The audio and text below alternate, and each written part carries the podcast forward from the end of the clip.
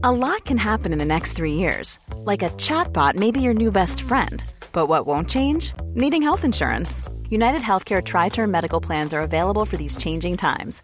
Underwritten by Golden Rule Insurance Company, they offer budget friendly, flexible coverage for people who are in between jobs or missed open enrollment. The plans last nearly three years in some states, with access to a nationwide network of doctors and hospitals. So, for whatever tomorrow brings, United Healthcare Tri Term Medical Plans may be for you. Learn more at uh1.com. When you're ready to pop the question, the last thing you want to do is second guess the ring. At Bluenile.com, you can design a one of a kind ring with the ease and convenience of shopping online. Choose your diamond and setting. When you find the one, you'll get it delivered right to your door. Go to Bluenile.com and use promo code LISTEN to get $50 off your purchase of $500 or more. That's code LISTEN at Bluenile.com for $50 off your purchase. Bluenile.com code LISTEN. This week's episode of Harry Potter and the Sacred Text is brought to you by BetterHelp. BetterHelp is a mental health platform that provides direct online counseling and therapy services via web or phone text communication. You don't even need to use Floo powder in order to access a therapist through BetterHelp.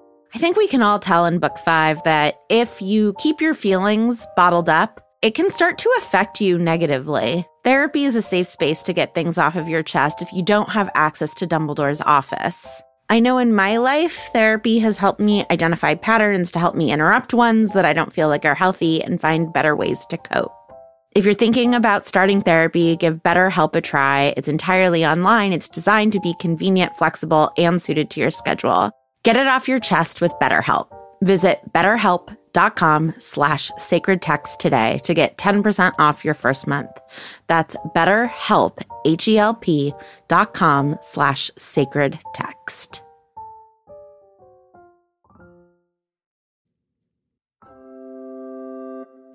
Hi, Ariana. Hi, Vanessa. Do you want to tell people what we're up to? We're recording the first episode of The Women of Harry Potter and the Sacred Text. Vanessa, what is The Women of Harry Potter and the Sacred Text? Well, I think it's a few things. One, it's really an opportunity for you and I, the women of the Harry Potter and the Sacred Text team, to talk about the women of Harry Potter more. I think that you and I have realized over the last couple of years that blessings have become a really special space for both of us.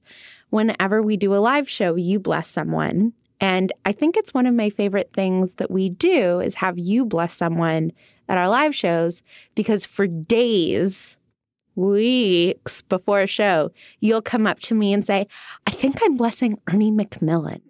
No, I think I'm blessing Ernie Macmillan's fourth cousin, twice removed, who's mentioned in this one line. No, I think I'm blessing Harry. And it's just like this hugely long process where I'm watching you see the best out of like every character from the most major character to the minorest character. And it's really fun to watch you be anxious. And the wonderful thing about you blessing characters is that I think I wasn't setting you up to compliment me. I'm sorry. I just felt like the natural thing to do. Uh-huh. Um, we've been really explicit about calling our podcast a feminist podcast and, and talking about um, feminist issues and, and women, but blessings and your blessings particular are a space that I think you've carved out as explicitly feminist and structurally feminist. Um, and I think that's a really beautiful thing that you've done. Um, and we kind of had this idea of making an even bigger space for that in our podcast land, an even bigger space for blessings as a symbol of the feminism of our podcast, and also as a place to like appreciate the women who speak to us in these books. So each episode of the Women of Harry Potter and the Sacred Text, one of us is going to bless a woman from the books. And Vanessa, you're going first this week. Who are you blessing? Easy. I am blessing Fleur Delacour. And I am blessing Fleur because she is an athlete in a man's world, um, the man's world being the world of sports. And I think that we have seen a lot over the past weeks, months, and years about how hard it is to be a female athlete. And I think that female athletes are exceptional in so many ways And Fleur just is like brave and confident and competitive and like unapologetic about it. And I think she sort of gets short shrift in the novels sometimes, but I love her and I love her competitive athleticism.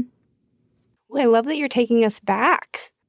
Yes, a whole book back. And we haven't had a chance to think about her because she just disappears. We had all this time with Fleur and suddenly she's gone. So I really appreciate that we get to think about her again. I'm just surprised that you've chosen Fleur as a figure of female athleticism when we've talked so much about Angelina Johnson and Katie Bell and all of the Quidditch players. And it seems surprising. I had never thought about Fleur as an athlete since I think about the Triwizard Tournament as a competition of being a good wizard or witch and not necessarily one that requires athleticism in the way that I think about it. So tell me a little bit more about how you see her as an athlete. I think that there's something special about this opportunity of Fleur to compete against three men. And I think that it's a really complicated and difficult thing the way that we think about gender and competition. And it's something that comes up every Olympics. And it's something that comes up with like the WNBA versus the NBA. And what should women be allowed to do and not allowed to do when they're competing against men? Because women in sports often the sports that they do are not called sports, right? I like to say, like, oh, I love sports. I love the ballet. And men will say to me, like, ballet is not a sport. And I'm like, yes, it is. Like, those are athletes. Ballerinas are athletes, right? Like, there are all sorts of sports that I love that certain kinds of men or certain kinds of sports fans, obviously not everybody in either of those categories, really like to question as to whether or not they are sports, as if sport is some sort of like ideal of like you know, Greek competitive athleticism that, you know, synchronized swimming is not. And so I think that I would say that the Triwizard tournament is a sporting event and that, like, flying is something that, like, they learn in PE. They don't have to fly. Harry chooses Harry to fly. chooses to fly. I totally hear you that the question of like what counts as a sport is this highly politicized thing that maybe I've fallen into. I think I'm defensive of athleticism as an idea of something that's like really bodily. My idea of the Triwizard tournament is maybe like closer to like a model UN where you like have to use your faculties, your like smarts as a wizard to come up with the right spells to attack this puzzle in front of you. Yeah, but it has a real physical component of like swimming or fighting or running or flying and running through a maze, right? Like all sports have a real mental component to them of strategy and having to think about the best plays. And like the best football players have books and books of plays memorized that they can respond to when they're called out by code name. You know, I yeah. think that just because there's a real mental component to it doesn't mean that it's not a sport. I think that being athletically fit really helps Yes, I like, think. Well, I think that's maybe one of the reasons that Fleur isn't as successful in the Triwizard Tournament is that maybe her conception of what being a good wizard or witch is isn't one that needs to be as physical as it turns out to be in this competition. That's what I'm resisting is the idea of a competition that that tests you and whether you're the best witch or wizard. Like I don't know that I want that to be something that's athletic in principle. I want that to be something that maybe someone like Hermione would have succeeded at if she could have put her name in the Goblet of Fire.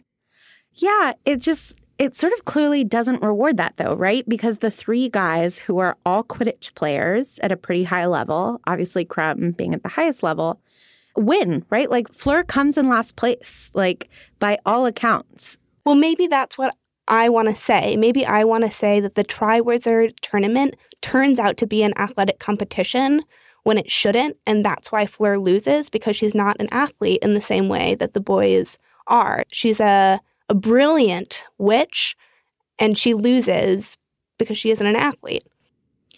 I don't know if I'm comfortable saying that she's not an athlete. I agree with you that we prioritize athleticism way before we prioritize other things that I think are more important.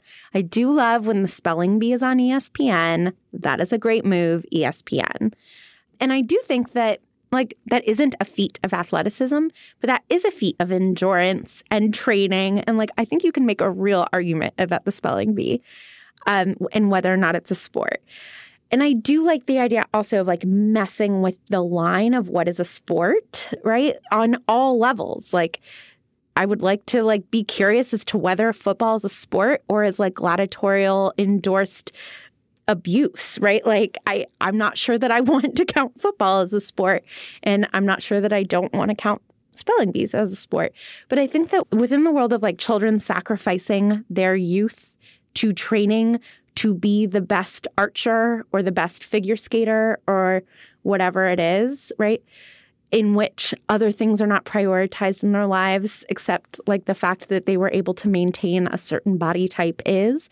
I think that in that imperfect world of athleticism, Fleur experiences the downside of that, right? The downside of like a brute strength purity test, right? Like this is an old tournament.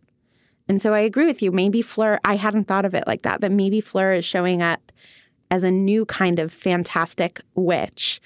And the competition is just so antiquated that it's still counting this sort of like speed and like force where it shouldn't be. The other moment that now I'm curious what you think because I I think of it as like a really problematic moment. I wonder if Fleur in part loses on the second task because what is at risk for her with her sister Gabriella? It's such higher risk than the other competitors. Cedric has Cho, who he's like liked for a little while and like been on a date with. Yeah, like maybe a month or two he's liked her. Right. Harry loves Ron and he's like a brother, but he's not his brother. And then and Victor has liked Hermione. I mean, like, it's a crush. That's all it is. And I don't love that it's the woman who isn't able to save her sister. But I wonder if the stakes just felt so and outlandishly high for her. We know that Harry actually thinks that Ron's life is at risk, and we don't know what Fleur thinks. And since she's the only one who doesn't get her sister, I'm wondering if it's because the stakes are so high for her that she isn't able to do it. She fails because she's attacked by the Grindylows, but I just, I know when the stakes are super high for me, like I just panic and would let something stupid happen, like getting attacked by the Grindylows. Her strategy was just as good as the other players, right? We know that Cedric also uses the bubblehead charm, which is her strategy going in. Um, so I think you're right that something happens to her in the water versus in the strategy beforehand. And it's only when they get to the competition that they know who's been kidnapped. So I think it's very likely that she gets in the water and has it in her head that her little sister could die. And something like the Grindylows sabotages her mission. Isn't it so interesting that Fleur and Cedric literally have the same strategy? The two differences are that Cedric is a real athlete that we know about, and maybe Fleur is back home, maybe she's not, we don't know. But the real difference is that Cedric is going after a girl he has a crush on, and Fleur is going after her sister. What you're pointing to again and again is that the stakes are just so much higher for her. The stakes are higher for her because her sister is kidnapped and not some silly person she has a crush on. And the stakes are higher for her because she's the only woman in the competition. And the stakes are higher for her because she's the only woman in the competition who's not a Quidditch player for some reason. Um, yeah, it seems like at every turn, she has a lot more on her shoulders. I mean, I think Harry has a lot on his shoulders as well as the youngest competitor, um, as someone who's potentially being set up to lose. Harry has a lot on his shoulders, except that Harry doesn't isn't in this as a competitor, right? He's been thrust in this against his will. And so, like, the only thing he has to do is survive and, you know, like giving 14 year old Harry credit, like, not embarrass himself, right? Like, that feels like a really important life or death thing when you're 14. But Fleur entered like Fleur came from France to compete. She is here to compete. So there's like identity on the line for her and nationalism on the line for her. And then also, yeah, representing women all over the world on the line for her. Thinking about female athleticism has really stretched my imagination because it's not something that I think about very much. And it's also not something I have a natural inclination towards. I wonder with sports how much we tell children that this is the most important thing that they can do when it's really just a game. Yeah, I mean, we we all know I have like very strong mixed feelings about sports, um, and it's not just hatred, right? Like, I could not stop watching that gymnastics video that came out of UCLA a couple of weeks ago. It took me until like the twentieth time watching it that I could watch it without crying, and I think that the reason that I was crying was in large part because of the team members like hooting and hollering and screaming for her.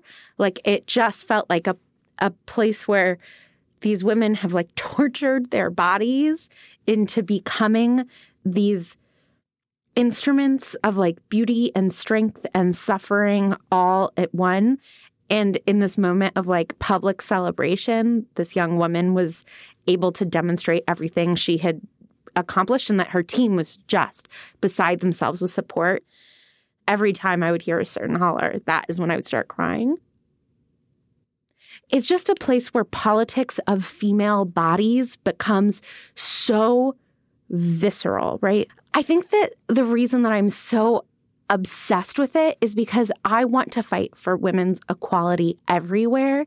And then every year when I watch like the Boston Marathon, I'm like, women, with some incredible exceptions, but few, women cannot run as fast as men. We can't, which is like historically why the patriarchy happened, right? Like hmm. they can like catch us and they're bigger. They are like literally bigger on average. And so I think that sports bother me and make me meditate on them all the time because maybe Fleur can't beat the Grindylows because she's not as fast, right? I don't know what to do as like somebody who values athleticism and values dedication I loved playing sports as a kid and I loved doing karate and I loved when my body was healthy enough to run half marathons. And I don't know what to do with the fact that it's not a place where it feels like women can get equality. And Fleur is someone who tried and she tried with dignity and fierceness. And I love her for it.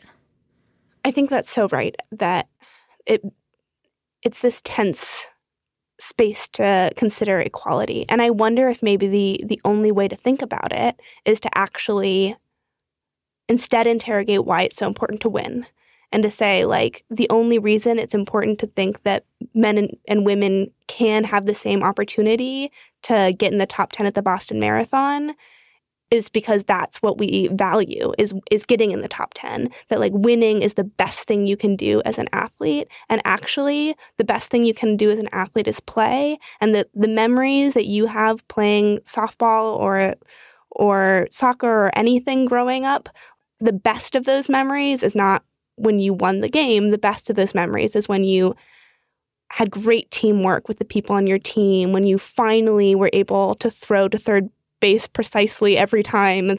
We have to take away the worst in the institution of sports in order to actually consider like how men and women can be equal in it. And I just also think we have to complicate what counts as a sport. Like ballet is an incredibly competitive space but there is like a whole like line of dancers, right? And there's the prima ballerina and, and like all of that. But like I think it's just important for us to see more and more bodies as athletes. I absolutely want to like dismantle the idea of competition. I also want to celebrate people who are really dedicated to something. But I guess I just like want to see more spelling bees. Yeah. Yeah. Life is full of what ifs. Some awesome, like what if AI could fold your laundry? And some, well, less awesome, like what if you have unexpected medical costs? United Healthcare can help get you covered with Health Protector Guard fixed indemnity insurance plans. They supplement your primary plan to help you manage out of pocket costs. No deductibles, no enrollment periods, and especially no more what ifs. Visit uh1.com to find the Health Protector Guard plan for you. Since 2013, Bombas has donated over 100 million socks, underwear, and t shirts to those facing homelessness. If we counted those on air, this ad would last over 1,157 days. But if we counted the time it takes to make a donation possible, it would take just a few clicks. Because every time you make a purchase, Bombas donates an item to someone who needs it. Go to bombas.com slash ACAST and use code ACAST for 20% off your first purchase. That's bombas.com slash ACAST, code ACAST. This week's episode of Harry Potter and the Sacred Text is brought to you by Redfin. Let's say for some reason you can't get back to Grimmauld Place, so you need to find a new home. If you're like me, you would go to Redfin. Redfin updates their listings every two minutes and sends you personalized recommendations, so finding the home that's perfect for you has never been easier. If you see something you like, just book a tour straight from the app. And when you're ready to buy, an experienced local Redfin agent can guide you through the whole process. And if you're looking to sell, Redfin agents know how to get you the best price possible for your home.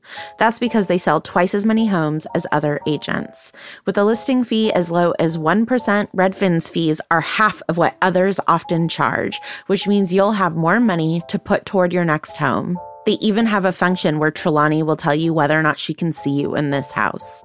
Redfin. It's how Molly found the burrow. Download the Redfin app to get started.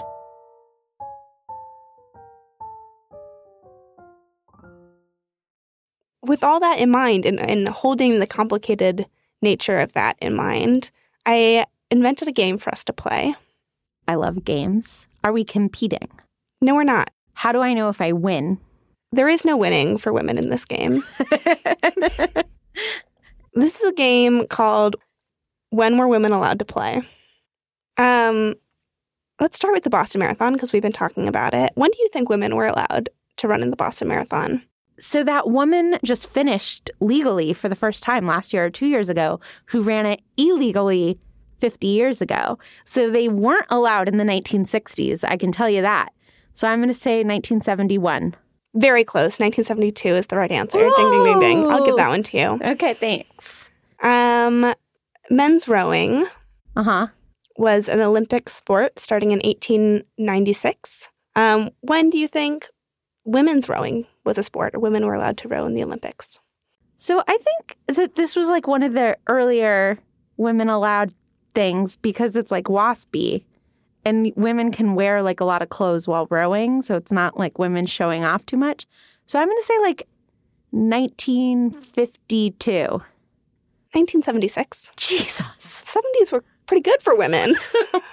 God, that's upsetting. Um, fencing. Again, men, 1896. When do you think women? Okay, so it's obviously later than I'm going to think. This one might be earlier. Okay, so fencing. I'm trying to think of some logical reason. I again sort of think of fencing as this like rich kid sport, which isn't true necessarily, but like that prep school girls got like trained in it and their rich dads would want them to compete earlier than other sports. So let's say the end of the 40s. Earlier, 1924. Oh, okay. Go prep school dads. Yeah. I just made up that whole story. Let's do one or two more. Okay. Okay. Wrestling. Men, 1904. 2004. Yes. Really? That was amazing. Thank you. That was luck, but that is infuriating. Um, what was the first Olympic game where women competed in every sport? I'm going to say it hasn't happened yet. No, it, it's 2012. Okay, good good for us. Well, Ariana, thank you so much for blessing Fleur with me. As you like to say all the time, quoting Simone Weil, Yeah. Love is a practice of attention. So we've paid a little bit of attention to Fleur today, and that is a way in which we've loved her. Yep. So thank you, everyone. We hope you liked this week's episode of The Women of Harry Potter and the Sacred Text. And we'll talk to you in a couple weeks.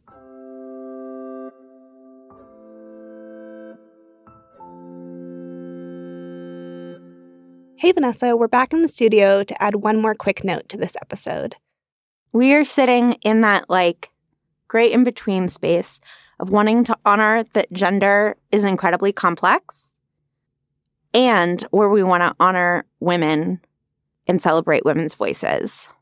And so in this world in which women in Congress are finally getting a voice and you know women's bodies are being attacked in the Supreme Courts and the rights of mothers having access to their children is constantly under threat, we think it is really important to be lifting up women's voices. We simultaneously do not think a woman means any one thing, nor do we think that gender is a binary. So we appreciate you know, your patience with us as we're trying to find the language to thread that really difficult needle. And we are doing it in an imperfect world with imperfect language, with an imperfect text, but we still think it is a worthy conversation to be having. And we're really excited to hear from you and help us complicate this really important conversation. Thanks, Vanessa. That was perfectly put. This has been the first episode of Women of Harry Potter and the Sacred Text. We're edited by Ariana Martinez, and you can catch us in two weeks' time where it will be my turn to bless a character. Talk to you then. This week's episode of Harry Potter and the Sacred Text is brought to you by Redfin. Let's say for some reason you can't get back to Grimmauld Place, so you need to find a new home. If you're like me, you would go to Redfin. Redfin updates their listings every two minutes and sends you personalized recommendations, so finding the home that's perfect for you has never been easier. If you see something you like, just book a tour straight from the app. And when you're ready to buy, an experienced local Redfin agent can guide you through the whole process. And if you're looking to sell, Redfin agents know how to get you the best price possible for your home. That's because they sell twice as many homes as other agents. With a listing fee as low as 1%, Redfin's fees are half of what others often charge, which means you'll have more money to put toward your next home. They even have a function where Trelawney will tell you whether or not she can see you in this house. Redfin. It's how Molly found the burrow. Download the Redfin app to get started.